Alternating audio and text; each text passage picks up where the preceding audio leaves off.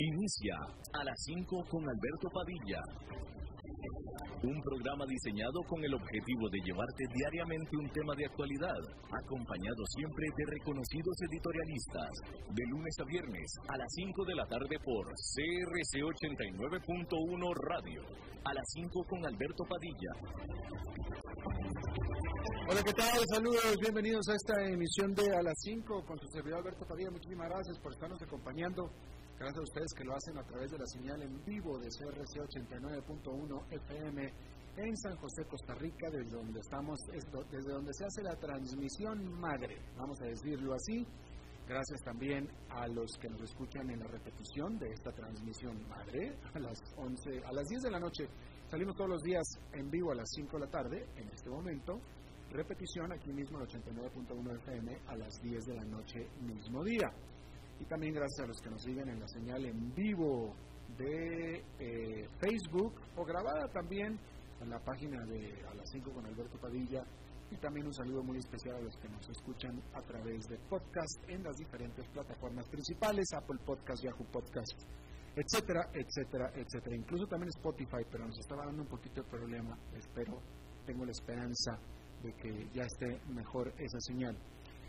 Eh, tratando de controlar los incontrolables, el señor maestro limpio, David Guerrero, y aquí la que ordena, manda y ejecuta, en más de un sentido, es la señora Lisbeth Ulet a cargo de la producción general de este programa. Les recuerdo que hoy es martes de Pregúntenle al Eli, el economista, comunicador, Eli Feinse, que estará con nosotros un poco más adelante respondiendo a sus preguntas, a las preguntas de los seguidores Así es que lo invito a que vaya a la página de a las 5 con Alberto Padilla y deje ahí las preguntas. Ahí está el, post para hacerlo. O también lo puede hacer en la señal en vivo. Él estará con nosotros en unos 15 minutos más aproximadamente, no más que eso. Antes de eso, déjeme eh, eh, informarle que antes de la pandemia, antes de todo esto, la banca de Estados Unidos venía registrando utilidades récord impulsadas por el crecimiento de la economía en general, la que a su vez venía impulsada por el recorte de impuestos que hizo el presidente Donald Trump. Pero ahora estamos en otra realidad totalmente diferente, tanto que estamos en la primera depresión económica desde los años 30 del siglo pasado, con bancarrotas corporativas generalizadas y tasas de interés principal fuente de ingresos del banco o de todo banco están en prácticamente cero. Los gigantes JP Morgan Chase, Citigroup y Wells Fargo reportaron este día un desplome en sus utilidades de alrededor del 50% durante el segundo trimestre del año. Sin embargo, sus resultados fueron amortiguados por un aumento en los ingresos por corretaje de acciones al aumentar fuertemente la actividad de los inversionistas que han hecho subir al mercado accionario más de un 40% desde marzo. Pero no así las acciones de los bancos. El, indicador bancario KBW, que sigue el desempeño de las acciones de los bancos de Estados Unidos, ha perdido casi 35% en lo que va del año las acciones de la institución financiera más grande del país, el JP Morgan Chase, lleva perdida las acciones 30%, mientras que la del otro gigante Wells Fargo, estas han caído un 53% en lo que va del año. Y el futuro es todo, cualquier cosa, menos promisorio. Y si es promisorio, lo es para mal. La calificadora SP Global Ratings, es decir, Standard Poor's Global Ratings, advirtió en un reporte reciente que los bancos alrededor del mundo podrían sufrir pérdidas por créditos malos por alrededor de 2.100, 2,1 billones de dólares con B, es decir, en inglés trillions, durante el 2020 y 2021 con la banca china siendo un foco rojo con la mitad del total de estas pérdidas, que serían el doble de las que registró el año pasado. La agencia advirtió que las grandes caídas en ingresos por créditos malos de la banca les limitará su habilidad para cubrir las fuertes pérdidas de varias de sus otras divisiones. La Reserva Federal de Estados Unidos les ordenó a los grandes bancos el suspender sus, eh, eh, recompras accionarias y poner límites a los dividendos para los accionistas como medidas todas para preservar capital. Sin embargo, hay que decir que tanto reguladores o autoridades como analistas reconocen y afirman que el sistema bancario del país está en mucho mejor posición que lo que estaba en el 2008 cuando la gran crisis financiera y que por más mal que les vaya durante esta depresión económica, no deberán de tener la necesidad de dejar de otorgar créditos que son esenciales para la recuperación económica. A este respecto, los analistas apuntan a que los negocios de banca de inversión de los bancos están registrando una sólida actividad al estar sus clientes, es decir, las empresas, aprovechando el resurgimiento de los mercados de capital. Tanto JP Morgan como Citigroup, Bank of America, Goldman Sachs y Morgan Stanley, todos están reportando en conjunto un aumento de 40% anual en ingresos por banca de inversión registrando su mejor resultado trimestral para la emisión de valores desde el 2000. En resumen, está muy mal el negocio de créditos de los bancos, muy mal, que es prácticamente el principal componente del negocio de los bancos, pero el resto de las divisiones están pues incluso bien. Y ahí es donde se están compensando un poco las cosas con los bancos. Eso es hasta ahora. Bien, en otro tema, la Gran Bretaña terminó por darle a la gigante china Huawei un golpe incluso más duro que cualquiera que le ha dado hasta ahora Estados Unidos. Un golpe no solo en lo económico, sino sobre todo en el orgullo. En enero, en contra de los deseos de su aliado Donald Trump, el primer ministro británico Boris Johnson anunció que después de mucha deliberación decidió permitir a Huawei participar de manera limitada en el desarrollo de la red móvil 5G del país, lo cual fue considerado como un logro mayor para Huawei y una derrota mayor para Estados Unidos, que ha estado intentando bloquear a la China por sospechas de que espiará a sus países clientes en favor del gobierno central de su país, es decir, chino. Pero ahora de manera sorpresiva, Johnson anunció la cancelación de esos planes. Huawei queda impedida de participar en la red 5G de la Gran Bretaña. Punto. La decisión, por supuesto, es un gran triunfo para la administración Trump y una derrota para China y su gigante de redes móviles. Hace unas semanas, el secretario de Estado de Estados Unidos, Mike Pompeo, declaró que la ola está moviéndose en contra de Huawei, con los ciudadanos del mundo despertando al peligro del Estado espía del Partido Comunista Chino.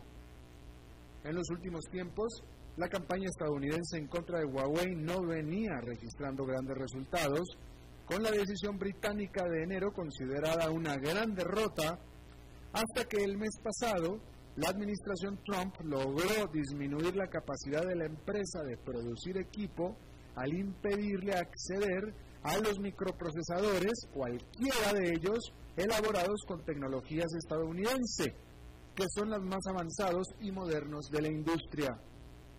Esto ha tenido como resultado que los potenciales clientes de Huawei en Europa y otros lugares teman ahora que la empresa no tiene ya la calidad de infraestructura 5G prometida originalmente. Justamente esa fue la determinante de la decisión británica, que al no contar ya con tecnología de punta, las redes 5G de Huawei ahora sí realmente no pueden ser confiables. Por otro lado, cualquier decisión que tomen al respecto los demás países pondrá en peligro toda la relación integral con China y en un momento bastante complicado.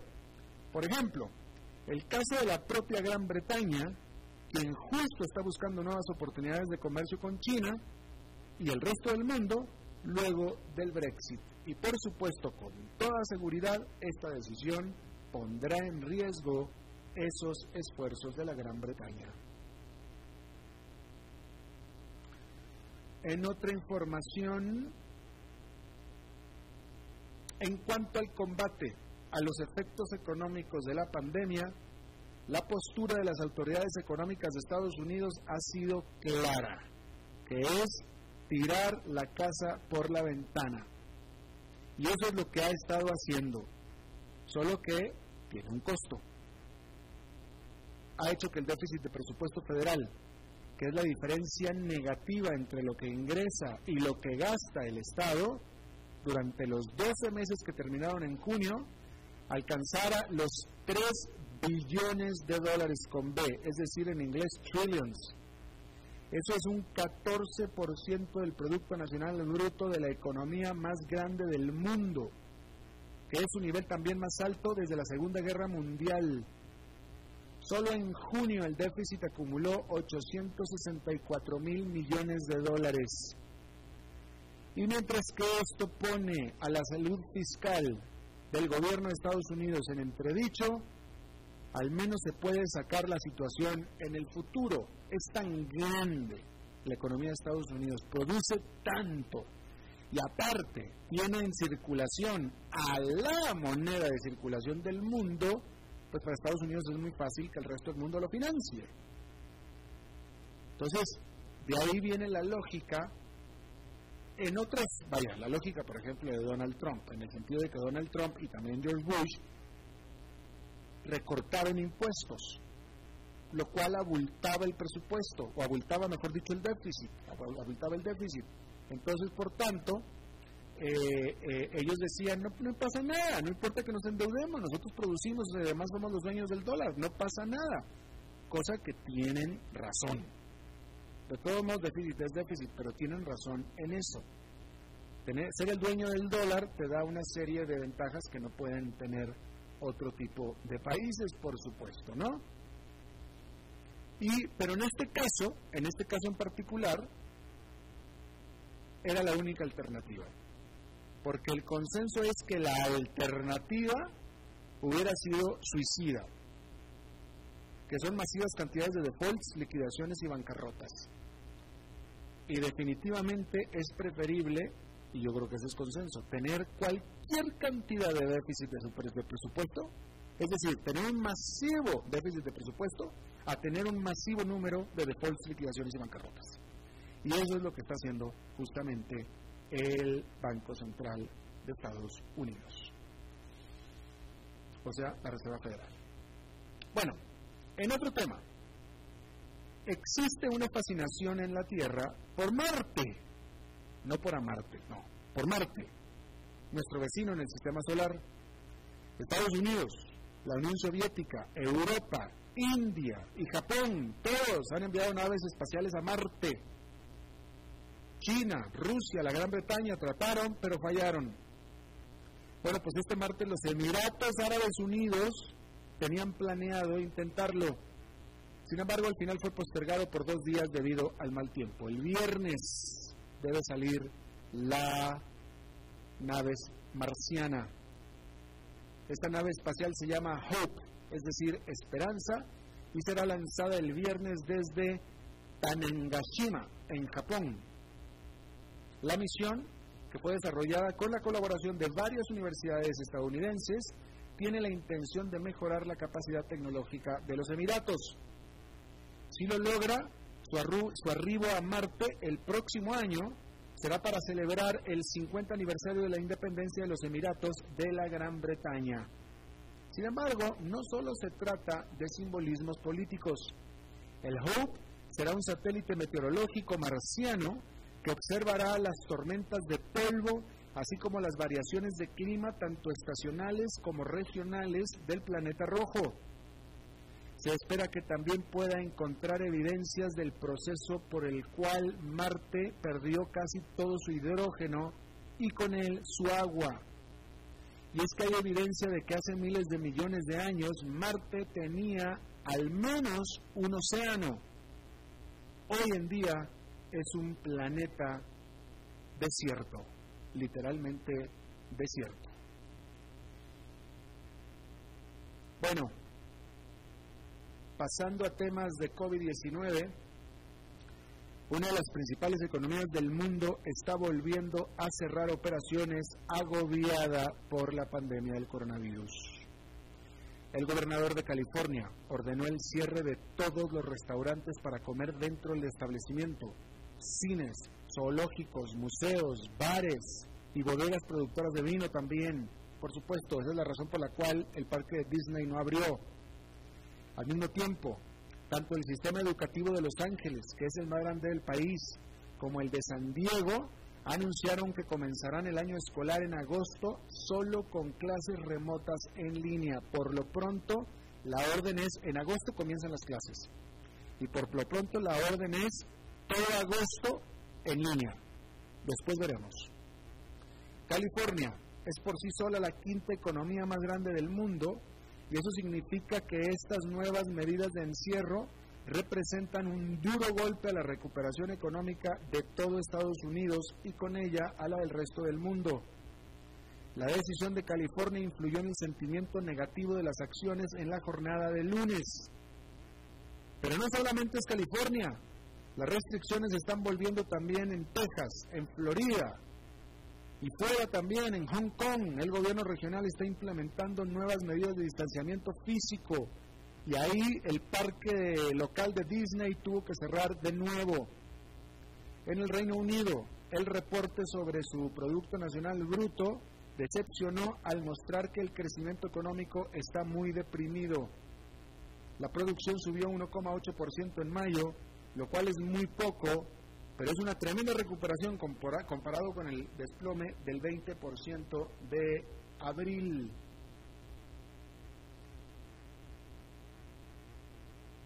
Bueno, y por cierto que el número de casos de coronavirus en todo el mundo pasó ya a los 13 millones, al tiempo que la Organización Mundial de la Salud advirtió que la pandemia perfectamente todavía se puede empeorar.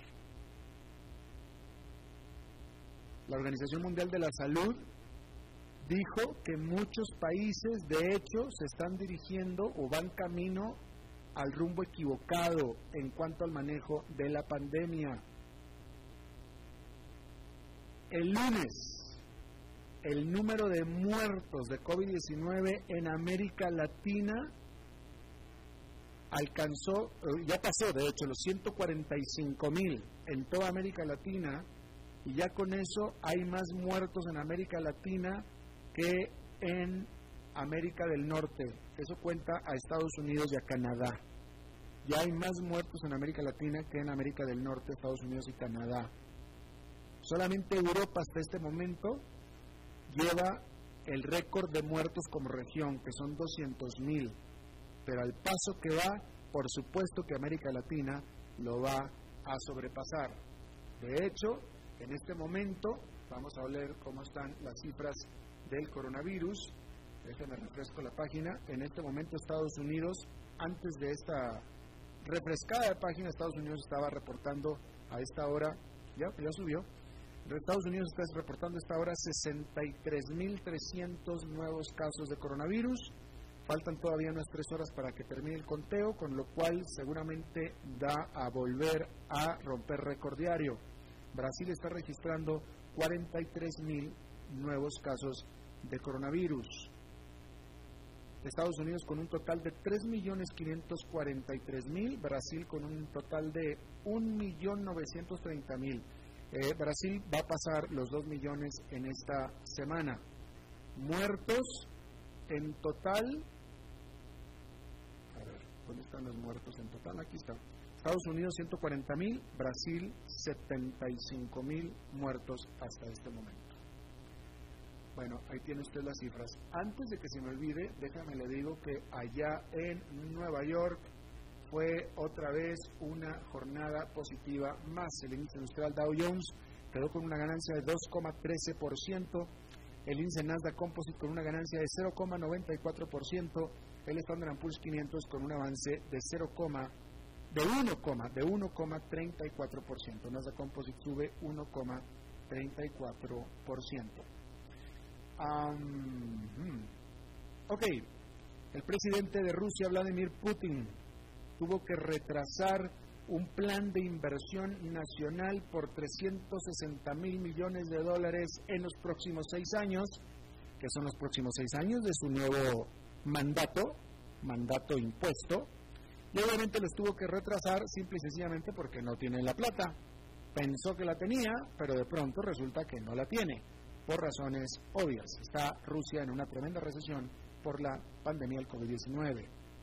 Hace apenas un par de semanas, precisamente Putin se había declarado victorioso en este plebiscito, plebiscito de mentiras, para los cambios constitucionales que le permitirán quedarse en el poder hasta al menos, o bueno, tranquilamente hasta el 2036.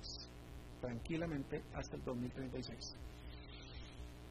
La gigante de bebidas de cola, PepsiCo, que en realidad es una gigante muy diversificada, pero mejor conocida por las bebidas de cola, eh, pero que también es dueña de una fuerte división de boquitas, como le dicen en Costa Rica, de snacks, de botanas, como le dicen en México, de picoteos, como le dicen en otra parte, reportó una caída importante de sus utilidades, pero aún así, de todos modos, sus números fueron mejores a los que estaban esperando los analistas para el segundo trimestre del año.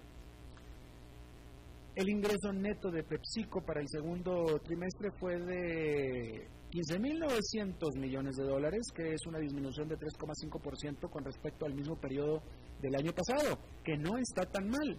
¿Y sabe por qué no está tan mal? Porque mientras que sus ventas de sus productos en restaurantes se desplomaron, concretamente los productos de cola, agua embotellada, etcétera, se desplomaron, explotaron lo que sea que los consumidores estaban consumiendo en el encierro de casa. Es decir, los fritos, frito lay, las papitas de frito lay y los productos de frito lay que son de Pepsi. Todas esas subieron y eso compensó muchísimo al grado que solamente tuvo una caída de ingresos de 3,1%, que no está tan mal. Bueno, antes de despedirnos de, no, despedirnos no, de una pausa, déjeme le informo que finalmente la Liga Nacional de Fútbol Americano, el equipo de los Pieles Rojas de Washington DC, después de 87 años con ese nombre, decidieron finalmente cambiar el nombre por ser considerado ahora como una ofensa para los eh, indios americanos o indígenas americanos, porque el piel roja pues es una referencia a los indígenas. Al final es una, una, referencia a los indígenas, los cuales pues hoy en día eh, están mucho más sensibilizados a esto. Y hubo una serie de protestas después de todo este movimiento de Black Lives Matter, etcétera, etcétera. Y bueno, el dueño del equipo no quería hacerlo, pero fue demasiada la presión y finalmente los Pieles Rojas ya no se llamarán Pieles Rojas. Todavía no se sabe cómo se van a llamar. Vamos a una pausa y vamos a regresar con Pregúntenle al Eli. A las 5 con Alberto Padilla, por CRC 89.1 Radio. Tinto, blanco, rosado, espumante, seco dulce. El vino es como los amigos, proviene de diferentes cepas y familias convertidas en bodegas de tradición. La Iride, una bodega personal establecida en Mendoza, Argentina, produce vino de exportación con la calidad de Mendoza, expresada en caminos frescos, frutales, remembranzas de tabaco y chocolate. Una fiesta al paladar. La Iride, vinos argentinos de tradición.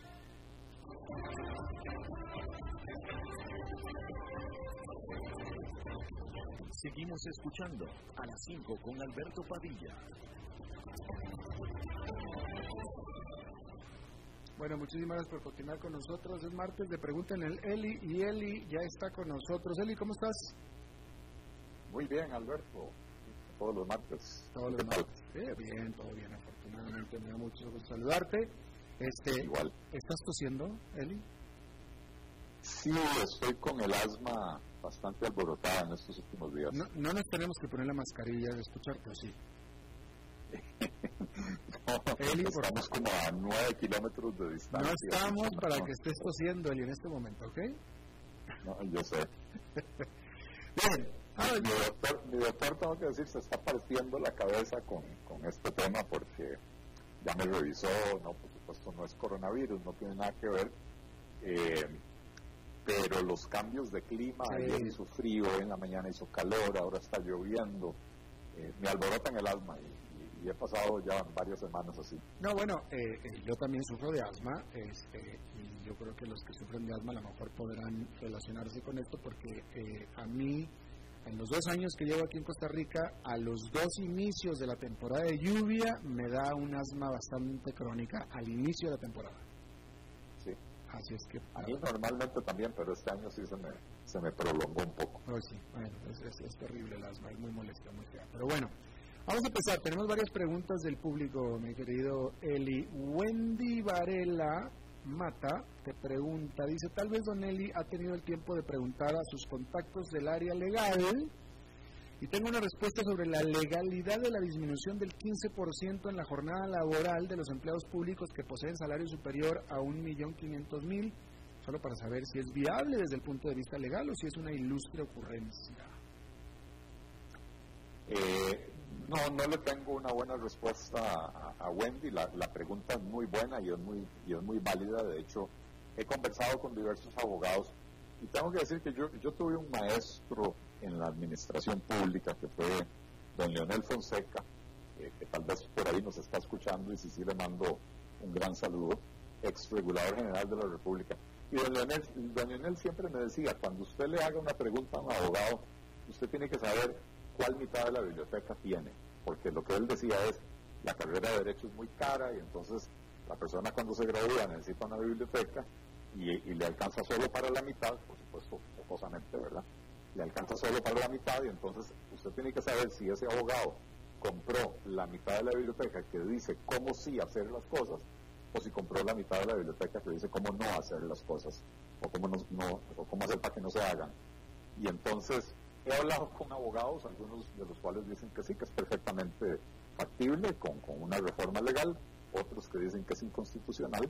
Eh, lo que sí es cierto, Alberto y Wendy, es que esta reforma no va a ser sencilla y no solo y no me refiero solo a la oposición que va a tener enorme de los funcionarios del sector público, lo cual es normal y esperable, sino que además por un mero trámite legislativo. La Asamblea tiene que eh, mandar a consultar el proyecto de ley absolutamente todas las entidades que, se, que, puedan salir afectadas, eh, y son básicamente las 322 del sector público, incluyendo a las municipalidades, incluyendo eh, a, las instituciones autónomas y más grave aún, incluyendo al Poder Judicial representado por una Corte Plena eh, que está liderada por un magistrado populista que eh, considera que un salario de 6 o 9 millones de colones lo hace de clase media, ¿verdad? Y entonces la probabilidad de que esta reforma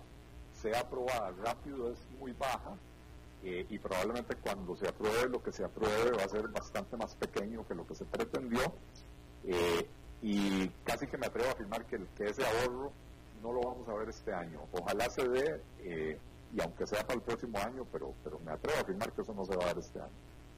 Claro. Eh, a ver, tienes, tienes muchas preguntas al respecto del anuncio del domingo, este, pero yo creo que se resume en la pregunta de Daniel Quesada, que te pregunta, aparte del anuncio del rebajo de 15% de los salarios mayores a 1,5 millones de colones del sector público, dice él, no logré ver nada más allá del refrito de los últimos meses referente a más empréstitos. ¿Cuál es tu apreciación del anuncio del domingo? Exactamente la misma, eh, repitió cosas que ya sabíamos, nuevamente crea expectativa de que va a ser un gran anuncio y al final en el anuncio lo que no hay es una ruta económica.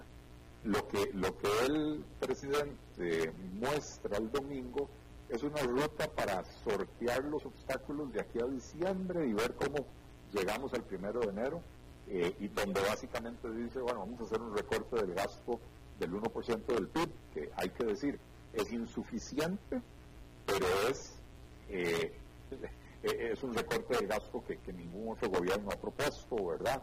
Este, pero vamos a, proponer un recorte del gasto del 1% cuando los ingresos están cayendo en 3, 3,5% del PIB y entonces es absolutamente insuficiente y dice el presidente, por lo tanto necesito que me aprueben créditos por 800 mil millones de colones eh, eh, y dice él, no se van a usar para gastar, se van a usar para canjear deuda eh, cara por deuda barata. y uno se pregunta cómo, cómo, cómo, cómo, cómo funciona esa ecuación, donde si los, los ingresos caen en aproximadamente 1.2 billones de colones y los, y los gastos se van a recortar en más o menos 330 mil millones de colones, porque la parte de los salarios no, no podemos contar con ella, ¿verdad? Entonces hay, un, hay una diferencia de más de 800 mil millones de colones en el presupuesto. Eh, eh, y no podemos pretender que esos 800 mil millones de colones son solo servicio de la deuda, ¿verdad? Entonces, algo no me calza a mí en ese, en ese anuncio. Y, y lo otro que hay que decir es, insisto, no hay una ruta clara porque no es solo cómo vamos a hacer para tapar el hueco este año. La pregunta es qué reformas vamos a hacer hoy en Costa Rica para que en los próximos años, en, el futuro cercano, la economía costarricense pueda desempeñarse mejor, ya una vez que superemos la pandemia, etcétera. Ya no estamos hablando de la reactivación de la economía, estamos hablando de recuperar la economía costarricense y no solo recuperarla para devolverla a un estatus anémico en el que estaba antes de la pandemia, sino ponerla a crecer en serio. De eso no hay nada en el anuncio. Y lo otro que me parece que son omisiones muy significativas, las cosas que no dijo. Eh, en las últimas semanas, en los últimos meses, eh, don Rodrigo Chávez, puso, ex ministro de Hacienda, ahora puso sobre la mesa la posibilidad de vender activos.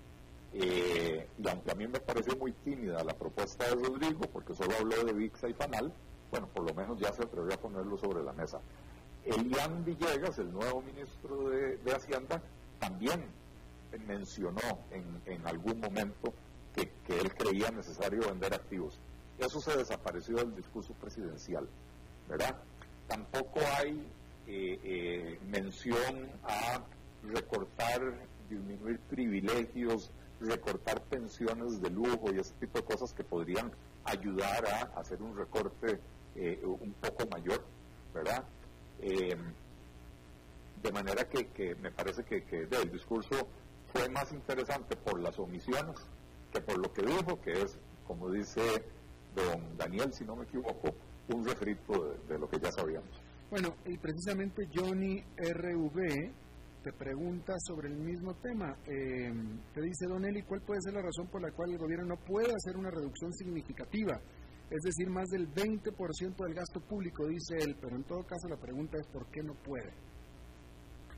Eh, bueno, yo creo que la pregunta debería ser más compleja, eh, porque hay un elemento de dificultad eh, objetiva y hay un elemento de que no es que no puede, es que no quiere hacer ciertos recortes del gasto.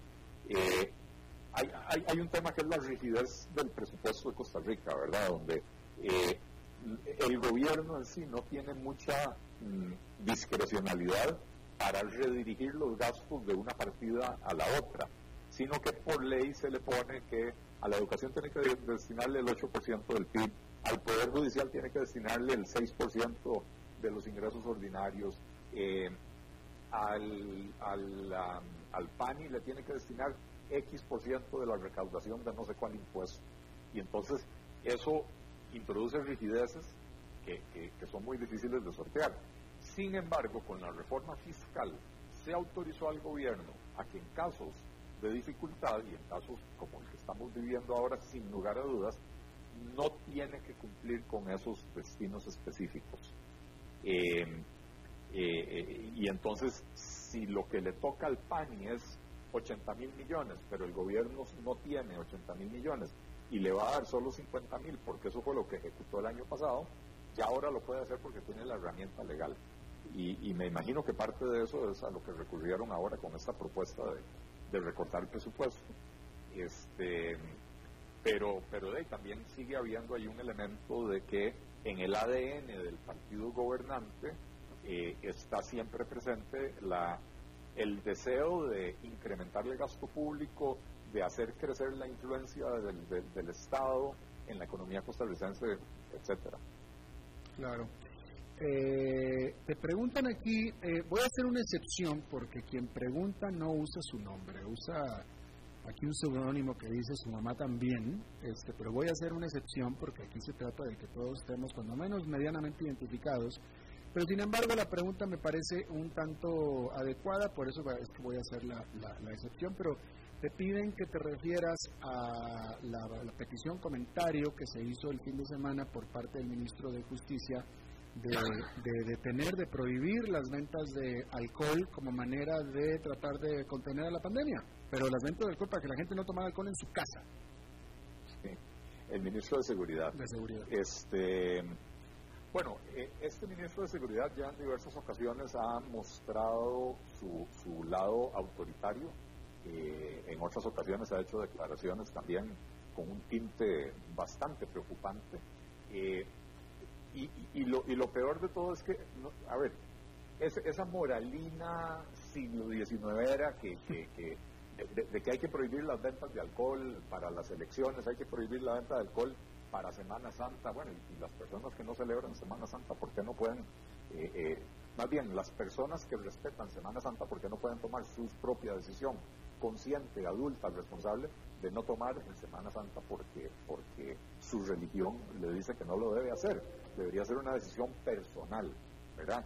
Entonces ahora, ahora resulta que anduvieron propagando el, cuento de que el problema del coronavirus o del crecimiento del contagio del coronavirus son las fiestas.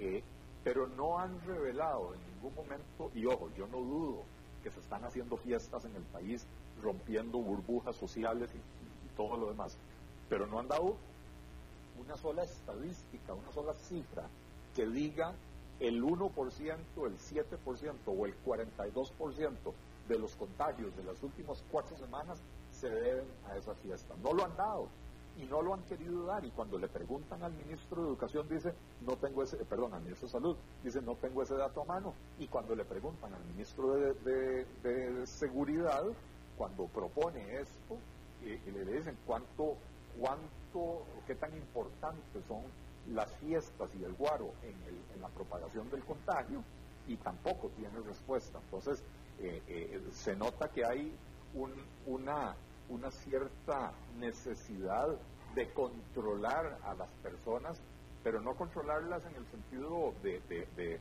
hagamos lo correcto para, evitar el contagio, porque si lo que les interesara es evitar el contagio, jamás hubieran tomado una medida tan estúpida como la que tomaron con eh, el tema de los autobuses.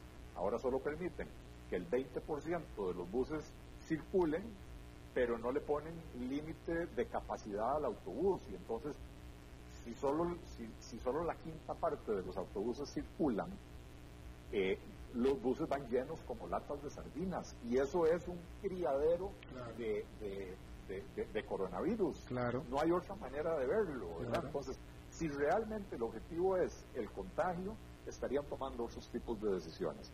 Eh, lo del ministro de Seguridad, aparte de que es estúpido, eh, lo que dijo, no, no él, ¿verdad? Lo que dijo es estúpido, este, es eh, y demuestra el talante autoritario de ese señor, el talante poco democrático, que me parece que es muy peligroso.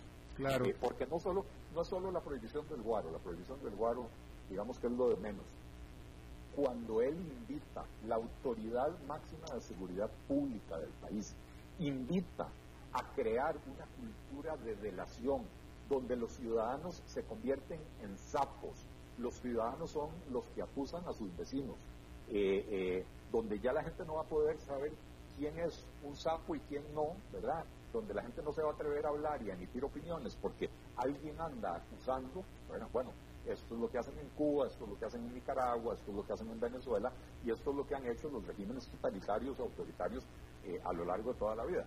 Eh, no quiero decir que el gobierno de Carlos Alvarado es autoritario, no, no lo es, pero las declaraciones del ministro de Seguridad ciertamente sí lo son y son absolutamente censurables y el presidente debió salir a censurarlo. Bien, este, en cuanto a lo de los buses, en todo caso, manda todos los buses a una quinta parte de su, de su capacidad. Eso tiene mucho más sentido. Claro, pero no lo hacen, Alberto, porque entonces brincan los autobuseros, pues que les saldría muy cara la operación. Entonces, al final de cuentas, la, el criterio no es evitar la propagación, sino el criterio es decir que estamos haciendo algo eh, quedando bien con los autobuseros sin, sin afectarles eh, es su negocio, eh, pero no tiene absolutamente nada que ver con evitar el contagio. Claro, claro. Eh, Jason Ren te hace una pregunta totalmente diferente y me parece muy interesante. Te pregunta sobre los principales cambios que habría que hacer a la educación superior pública de Costa Rica, pero sobre todo qué modelos en educación superior pública son referentes a nivel global en cuanto a, calidad y financiamiento, sostenibilidad.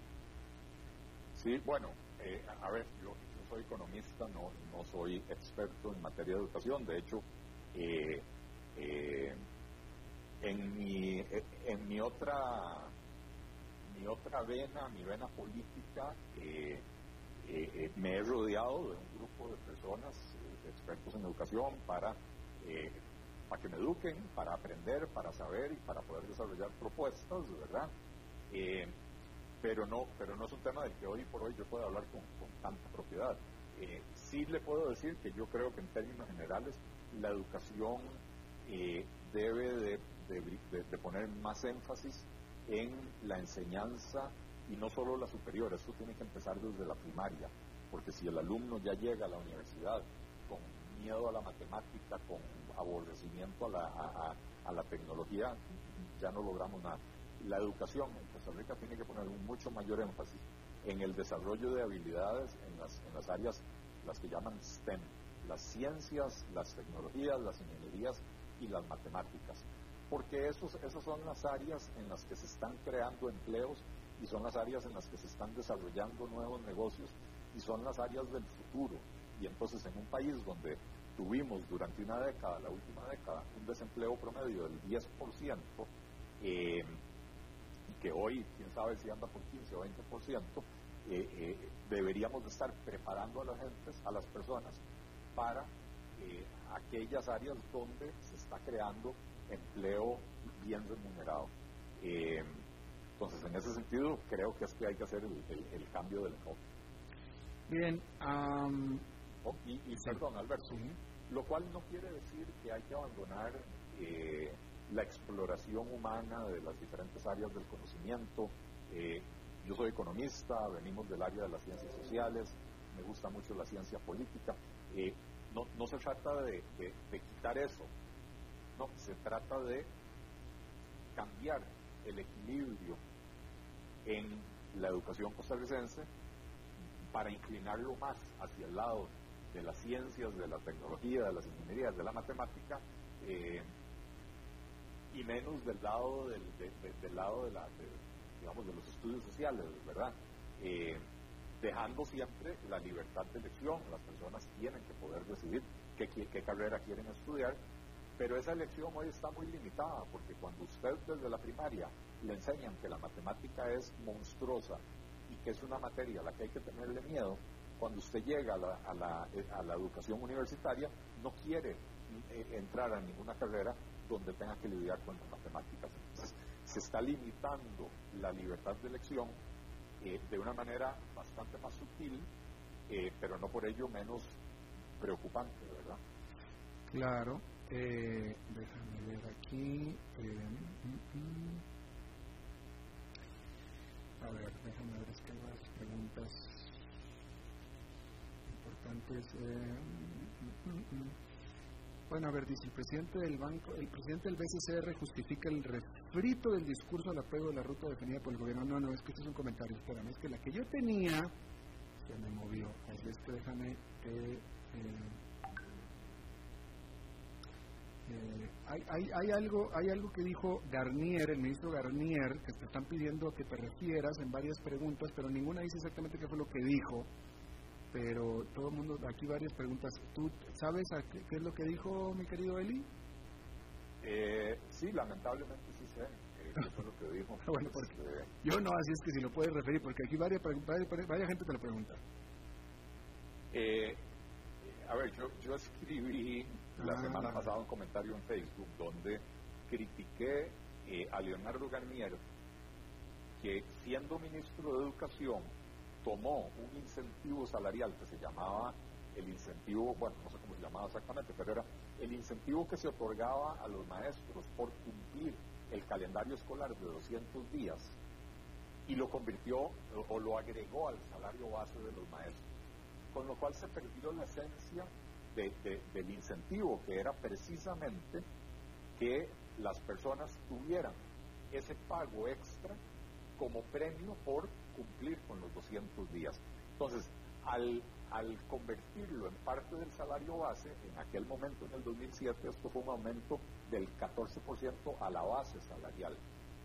Pero recordemos que todos los demás pluses, y en el Ministerio de Educación tienen, no sé, varias decenas de pluses salariales, la mayoría de esos pluses se pagan como un porcentaje de la base. Entonces, cuando uno incrementa la base en un 14%, está incrementando en cascada todos los demás pluses. Eh, y eso lo hizo, claro, el problema es, se pierde el, objetivo, el objetivo inicial del incentivo, que era precisamente que las personas se queden para cumplir los 200 días. Entonces ahora funcionarios se puede ir, no sé, se me ocurre alguna loquera que nunca ha sucedido en la historia de la humanidad, como una huelga de 100 días en, educación, ¿verdad? igual se les va a pagar los 200 días porque ya ahora es parte del salario base de los funcionarios. Entonces, yo hice esa crítica.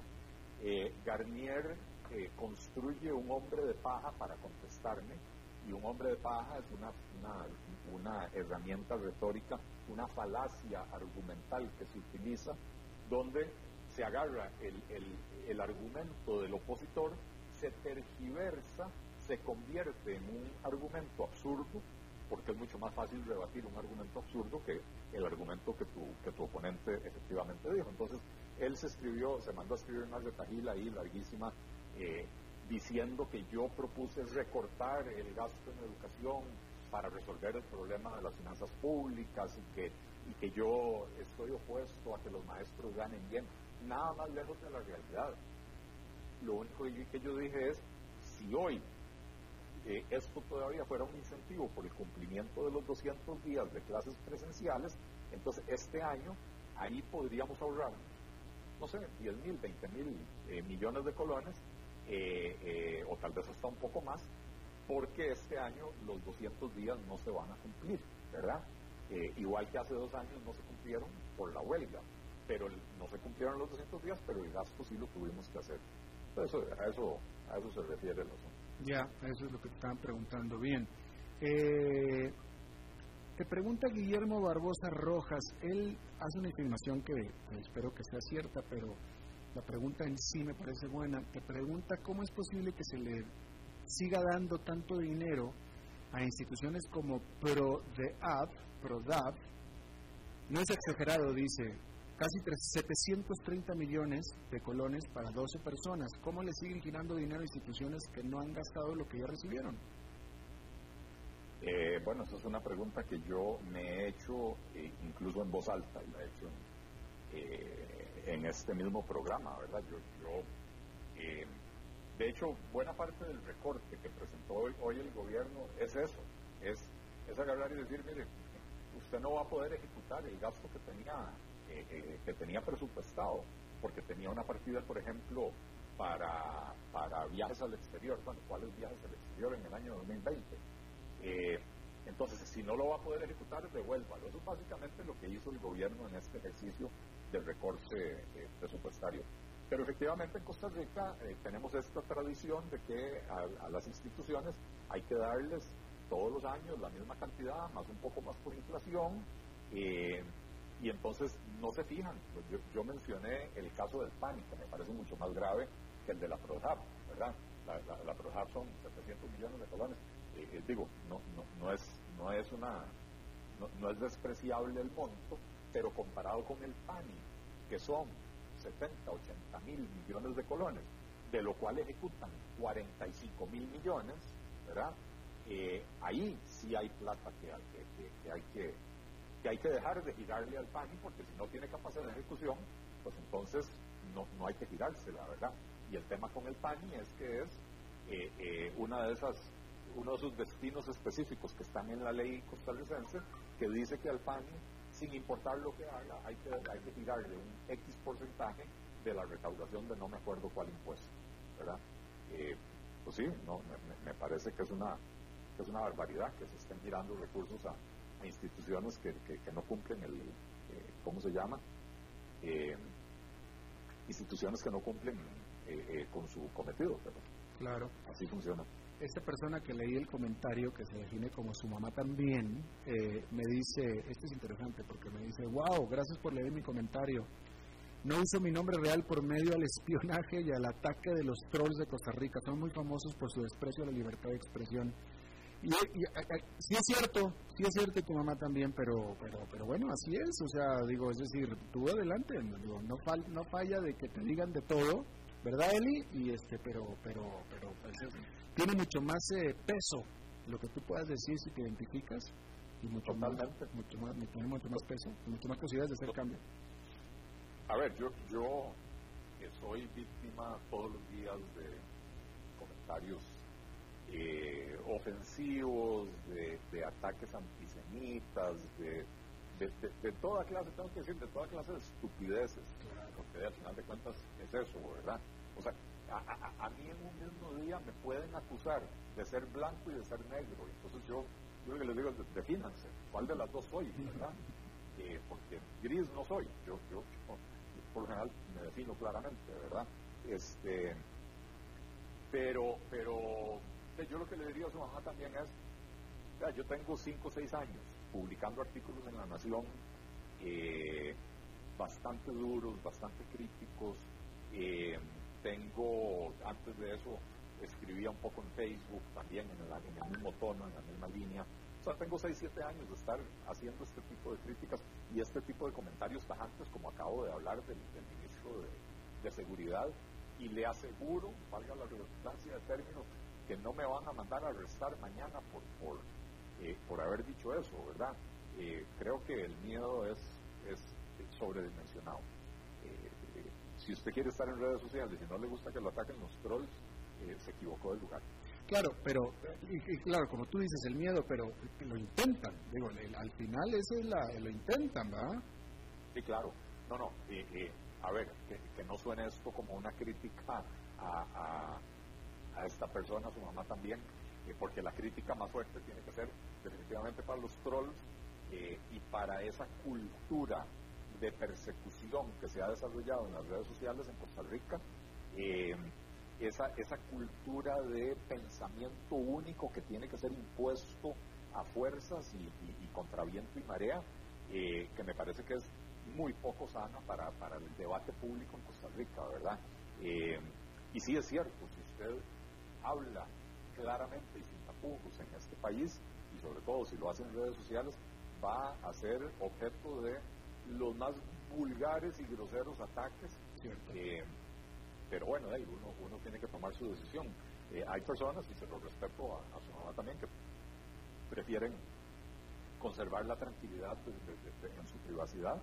Eh, y hay otras personas, como el caso mío, donde cuando decidí empezar a hacer públicos mis comentarios, también tuve que decidir eh, que, me, me, embarro de vaselina en la mañana para que me resbale todo lo que me tire. Muy bien, este, gracias mi querido Eli, se acabó el tiempo, te agradezco muchísimo como siempre por estos martes de Pregúntenle a Eli. Gracias a ti Alberto, gracias a, toda la audiencia del programa, este, que además va creciendo y la, cantidad de preguntas y comentarios eh, cada, cada martes es mayor, así que, estoy muy contento con eso. Exactamente, gracias a todos los seguidores de Eli y Eli, que te mejores de tu asnita para el próximo martes. Eso esperamos. Gracias. Bueno, eso es todo lo que tenemos por esta emisión de A las 5 con servidor Alberto Padilla. Muchísimas gracias por habernos acompañado. Espero que termine su... Bueno, muchas gracias a ustedes por sus preguntas, ¿eh? por participar. Este es el programa de ustedes, especialmente el del martes de ustedes, porque ustedes son los que lo hacen. Eh, espero que termine su día en buena nota, en buen tono. Entonces, nos reencontramos en 23 horas. Que la pasen bien.